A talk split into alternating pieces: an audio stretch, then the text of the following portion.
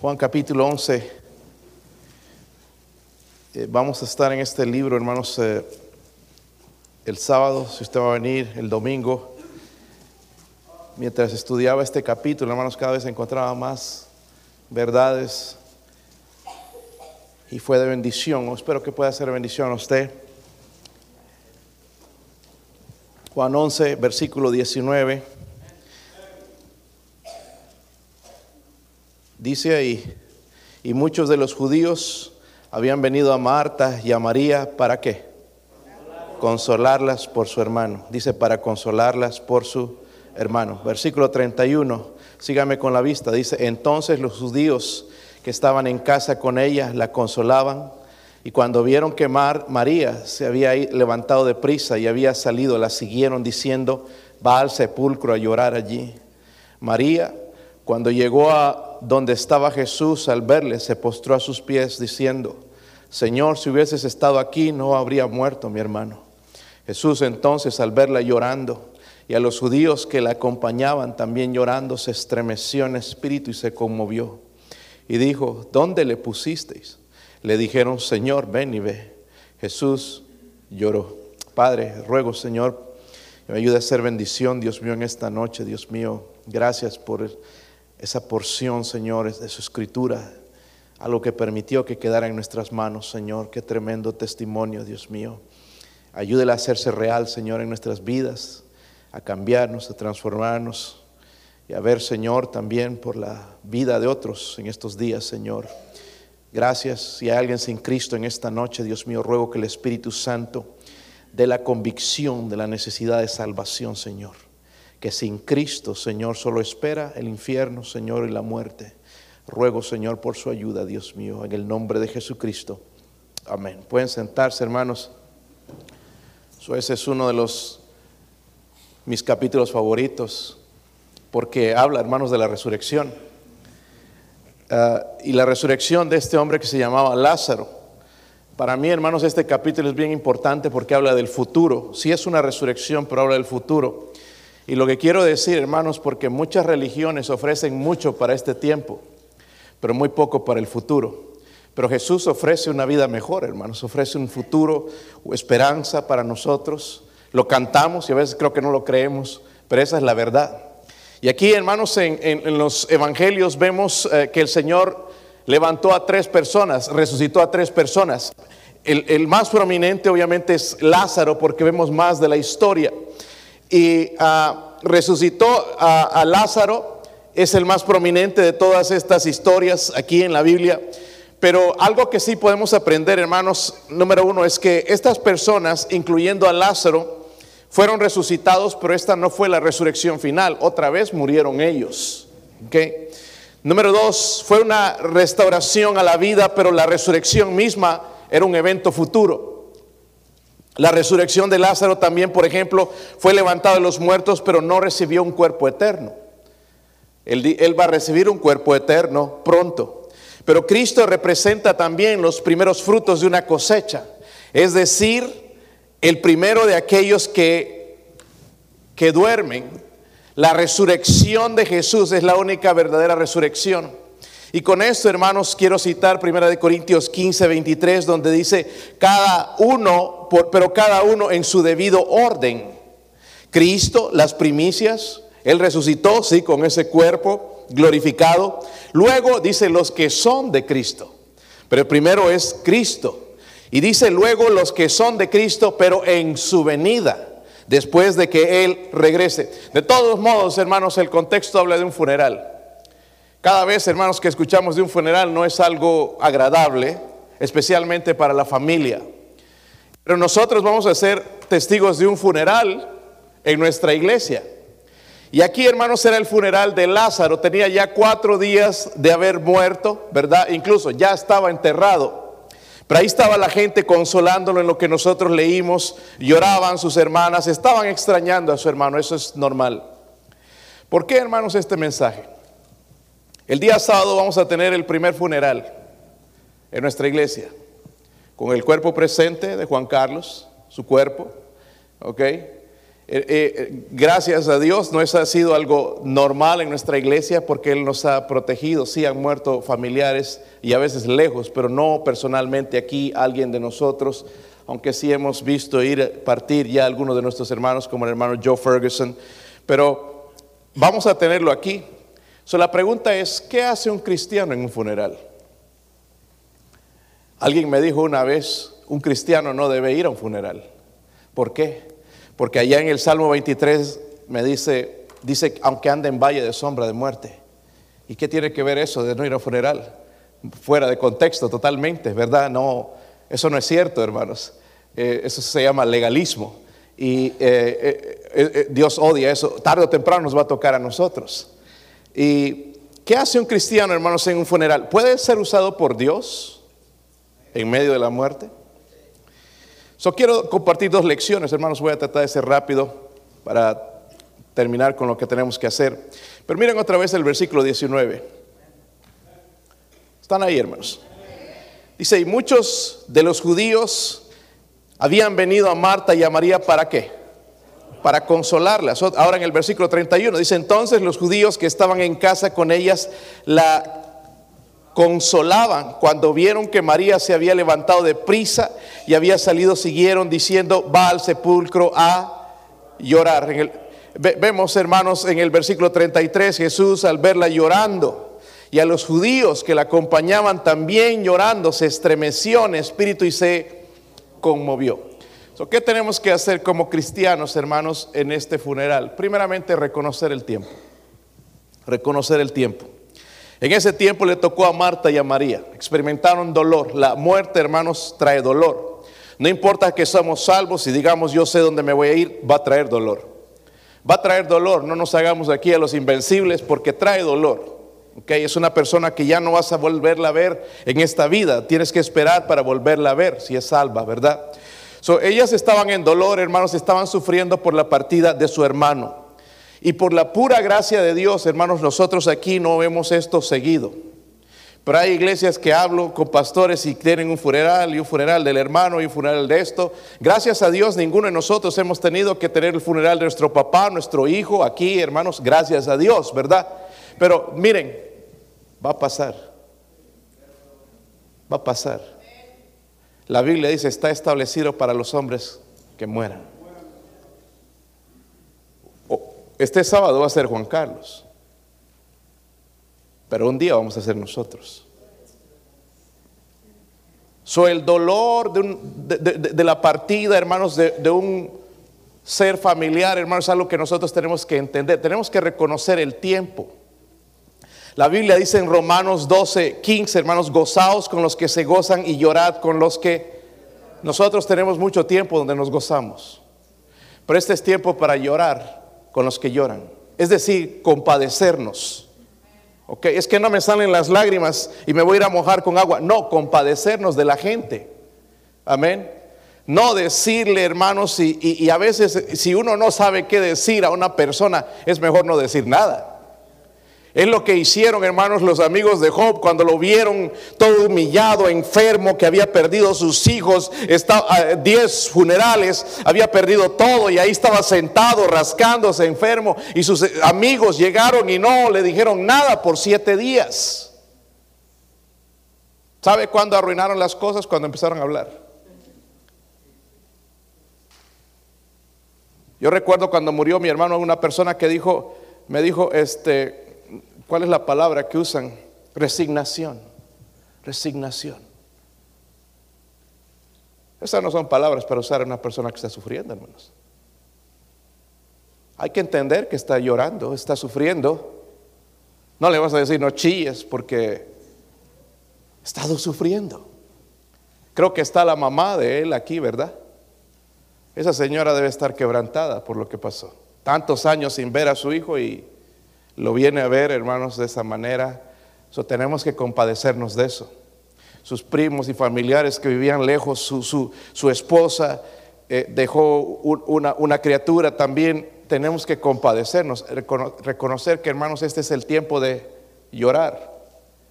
Amén. De ser bendición a ellos. So, primero, reconoce el tiempo. Este es tiempo triste. Amén. Y para algunos de nosotros, hermanos, como que la excusa, ¿verdad? Ay, sí, voy a seguir triste. Es un tiempo de tristeza por el dolor de otros, no por lo que estamos pasando nosotros, sino por lo que está pasando esta familia. So vamos a compadecernos de ello. Es lo que Jesús hizo. Se compadeció. Y vemos, hermanos, ahí en el versículo 33 que Jesús, al verla llorando y a los judíos que la acompañaban también llorando, ¿se qué? ¿Se qué? El mismo Señor se estremeció. Estoy hablando de Dios, el Creador, se estremeció. Y nosotros, hermanos, si tenemos el corazón, la salvación, el Espíritu de Dios también, nos vamos a estremecer con las lágrimas de estas personas. No te estoy pidiendo que llores estés fingiendo ahí como telenovela, pero conmovernos de la gente. Dice que se estremeció en espíritu y sé qué? Se con... Están ahí, hermanos. Se conmovió. Vamos a reconocer el tiempo. ¿Ok? Número 2, versículo 2 dice, María cuyo, hermano Lázaro estaba enfermo fue la que ungió al Señor con perfume y le enjugó los, los pies con sus cabellos. Mira el versículo 3. Enviaron pues las hermanas para decir, ¿a quién? A Jesús. Número 2, hermanos, recuerda a Jesús. Recordar a Jesús. So María y eh, eh, Marta hicieron lo correcto, fueron a buscar, hicieron llamar a Jesús. Interesante, hermanos, pero una de las lecciones que el sufrimiento nos enseña es que el sufrimiento nos acerca a Dios. Amén. Cuando está todo bien casi nos olvidamos, pero cuando sufrimos, buscamos a Dios. Queremos la paz de Dios. Queremos la ayuda de Dios. Queremos la sanidad de Dios. Queremos la intervención de Dios. Cuando hay sufrimiento. Y es exactamente lo que estaba pasando. Ahora, por otro lado, mire la reacción de Jesús en el funeral. El versículo 33 dijimos que él se estremeció en espíritu y se conmovió. En el versículo 35, un versículo, mire, si no sabe nada de Biblia, hermanos, aprendas este de memoria. Jesús lloró. Amén. Jesús lloró. Versículo 38, profundamente conmovido otra vez. Qué tremendo, hermanos, ese cuadro de ver allá al Señor no gozándose porque Él es Dios y puede, sabía lo que iba a suceder todo, pero al conmoverse con la gente, hermanos, el sufrimiento de la gente me dice mucho. Que Él nos entiende cuando nosotros sufrimos. Y eso es glorioso. Qué lindo que Cristo vino en un cuerpo humano para sufrir por nosotros, porque Él nos entiende. Ahora, ¿dónde encuentras reparo, hermanos, para un cuerpo que ya está muerto? ¿Se puede encontrar? Ya no. Mira el versículo 17. Dice ahí, vino pues Jesús y halló que hacía ya cuatro días que Lázaro estaba en el sepulcro. Y lo hizo intencionalmente porque los judíos pensaban que al tercer día el cuerpo, el espíritu dejaba el cuerpo. Entonces, intencionalmente él hizo eso para quitar esas cosas desde sus mentes. Versículo 18 dice, Betania estaba cerca de Jerusalén, como a 15 estadios, y muchos de los judíos habían venido a Marta y a María para consolarlas por su hermano. Entonces Marta, cuando oyó que Jesús venía, salió a encontrarle, pero María se quedó en casa. Y Marta dijo a Jesús, Señor, si hubieses estado aquí, mi hermano, dice, no habría muerto, mas también sé que ahora todo lo que pidas a Dios, Dios te lo dará. Jesús le dijo, tu hermano resucitará. Qué tremendo eso, ¿verdad? Pero ahora ella no lo veía para ese tiempo. Dice en el versículo 24, Marta le dijo, yo sé que resucitará en la resurrección en el día postrero, cuando el Señor venga. Yo sé que va a resucitar en el día postrero. ¿Me debía alegrar eso? No, pero la verdad es que lo extraño. Y Jesús le va a decir en el versículo 25, le dijo Jesús, yo soy la resurrección y la vida, el que cree en mí, aunque esté muerto, ¿qué? Vivirá. Y todo aquel que vive y cree en mí no morirá eternamente. Y le pregunta, ¿crees esto? ¿Saben que solamente Jesús afirmó que Él es la vida? Es interesante, hermanos, porque él no dijo aquí que es lo podía obtener la vida de Lázaro por medio de una oración. No, dijo, "Yo soy la vida. Yo soy la resurrección y la vida. Amén. So, sabes, hermanos, en cierta manera nosotros somos como Lázaro, espiritualmente hablando. Porque en Efesios 2.1 dice, y Él os dio vida a vosotros cuando estabas muertos en vuestros delitos y pecados. Estábamos muertos espiritualmente, pero Él nos ha dado vida. Miremos lo que pasó con Lázaro, hermanos, después de resucitar. Miren el capítulo 12, versículo 9. Dios tenía un propósito con todo esto. ¿Están ahí? Mire, gran multitud de los judíos supieron entonces que Él estaba allí y vinieron no solamente por causa de Jesús, sino también para ver a Lázaro, a quien había resucitado de los muertos. Pero los principales sacerdotes acordaron dar muerte también a Lázaro, porque a causa de él muchos de los judíos se apartaban y creían en Jesús. ¿Qué estaba pasando? La gente se estaba convirtiendo a Jesús. Del judaísmo, de su religión, eh, que no llevaba a ningún lado, se estaban convirtiendo a Cristo. Y esto no le gustó a los, a, los líderes religiosos y estaban planificando matar a Jesús, pero matar también a Lázaro. ¿Qué pasó, hermanos? Después de resucitar. ¿Qué pasa con nosotros, hermanos, cuando, porque dice que estamos muertos? Es decir, que Dios nos ha dado vida, nos ha restaurado, ¿verdad? Espiritualmente hablando. ¿Qué es lo que quiere hacer Dios con nuestra vida? Ganar a otros. Amén. ¿Sí o no? Y el hombre resucitado, hermanos, ahora estaba ganando a otros para Cristo estaba ganando otros para Cristo y es lo que nosotros tenemos que hacer, es la oportunidad que tenemos de hacer, hermanos, este sábado. Mucha gente va a venir, gente que no conoces. Vamos a tratar, hermanos, de no juntarnos allá con nuestro amiguito y estar todo el día con nuestro amiguito. Vamos a tratar de acercarnos a alguien que no conoce el Evangelio de Cristo. Vamos a orar en la mañana, Señor, ayúdeme a hacer bendición a alguien en este lugar, porque alguien seguro está sin Cristo, Señor. Y yo, yo tengo el Evangelio, yo tengo a Cristo, yo sé cómo ser salvo. Ayúdeme y déme la oportunidad. Y voy a ir a uno. Y este no, este ya recibió. Pero si voy a ir buscando, voy a encontrarlo. Pues vamos a tener un servicio, hermanos. Yo creo que gente se va a convertir en el servicio. Pero hay otros que no quieren hacer la profesión. Y nosotros tenemos ahí varias horas, hermanos, para hacer bendición. No tenemos que dejar ir a su mamá, hermanos, sin saber si ella es salva o no. Amén. Si, perdemos esa oportunidad, hermanos, quizás ya no la tenga.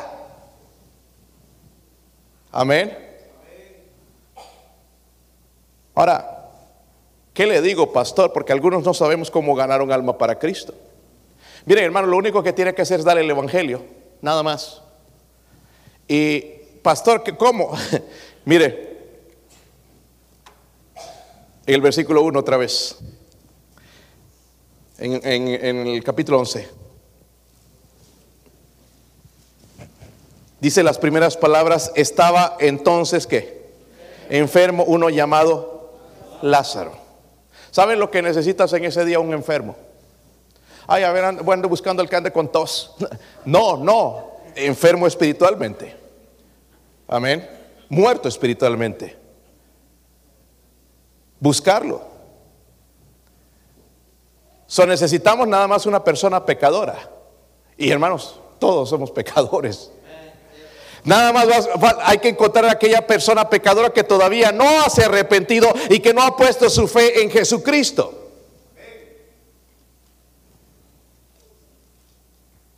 En Romanos 6:23 dice, porque la paga del pecado es muerte.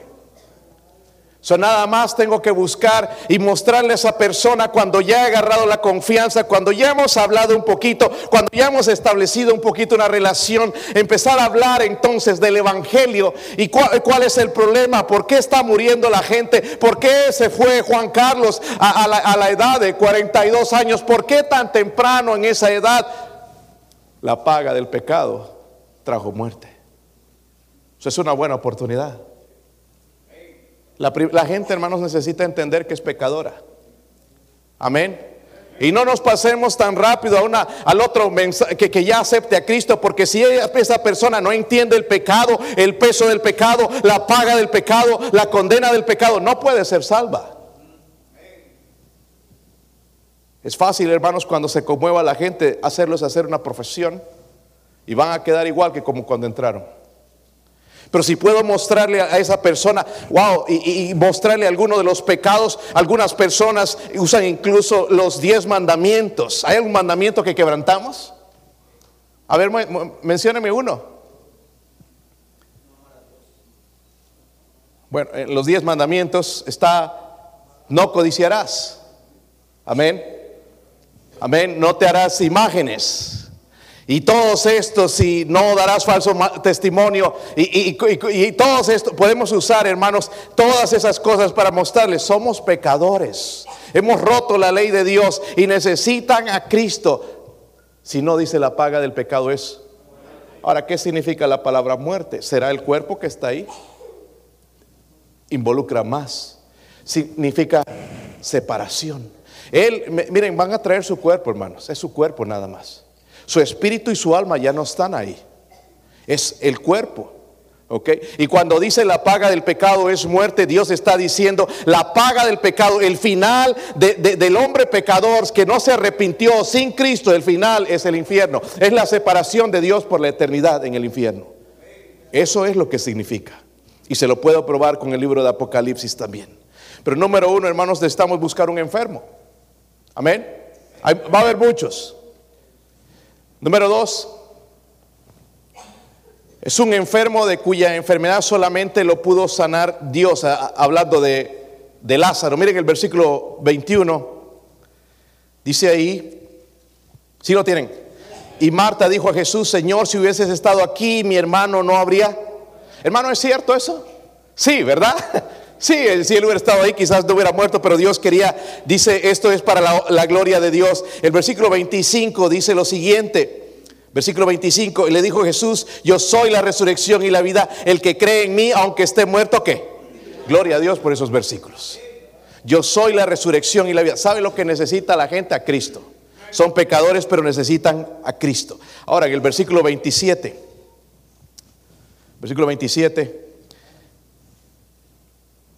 le dijo, Señor, está hablando de Marta primeramente, porque en el versículo 24 está hablando con Marta, le dijo, sí, Señor, yo he creído que tú eres qué. ¿Cuántos de ustedes han creído ya que Él es el Cristo, el Hijo de Dios que ha venido al mundo? Tres cositas que ella creyó. Sencillo. So, tenemos que llevar, hermanos, a la gente, ayudarle a hacer una oración, a que reciban a Cristo con arrepentimiento y fe. Yo he creído que tú eres el Cristo, es el Mesías, es el Salvador del mundo, el Hijo de Dios. La palabra hijo no significa como hijo, nuestro hijo, sino vienes de Dios directamente para salvar al mundo. Dice que has venido exactamente a eso, a salvar el mundo. So, hermanos, este sábado tenemos una tremenda oportunidad. Tenemos que reconocer el tiempo, es de llorar con la gente, compadecernos de ellos, pero también podemos... Uh, mostrarles a Jesús. Y ojalá, hermanos toditos, ese día, los que vengan, puedan agarrar una tarjetita de las verdes que tenemos aquí, guardársele allá en bolsillo y estar preparado ahí cuando en el momento que el Señor te dé la oportunidad de presentar el Evangelio, hazlo. Busca un lugar, si necesitas lugar privado, si es un hombre con un hombre, no ir un hombre con una señorita por allá arriba y escondidos. Eh, eh, ¿verdad? Tener mucho cuidado con esto o otra persona más que te ayude a guiar a esa persona a Cristo. Pero vamos a compadecernos, hermanos. Cuando el Señor estaba en este funeral, estaba conmovido, estaba viendo eh, a la gente. Vamos a hacer eso, vamos a conmovernos. Si tenemos que llorar, vamos a llorar con ellos, compadecernos, conmovernos en espíritu, ¿verdad? Por, por el sufrimiento que ellos están teniendo. Podemos ser una bendición ese día. Dios nos está dando esta oportunidad. No se la dio otra iglesia, se lo dio a la iglesia bautista la fe. ¿Sabe por qué? Porque aquí conocemos el Evangelio, saben que aquí la gente puede encontrar a Cristo. Entonces, miren, Él nos está confiando eso a nosotros. Yo creo, hermanos, que más que un gasto, que todo el trabajo que vamos a hacer es un regalo de parte de Dios. Un día un día, hermanos, vamos a estar en el cielo con muchas de esas personas que guiamos a Cristo. Vamos a orar, vamos a hacer bendición. Yo voy a pedir a algunos de ustedes se vengan aquí, vamos a orar. Que Dios se mueva. Yo tengo preparado un mensaje, pero al final el que va a hacer la obra es el Espíritu Santo.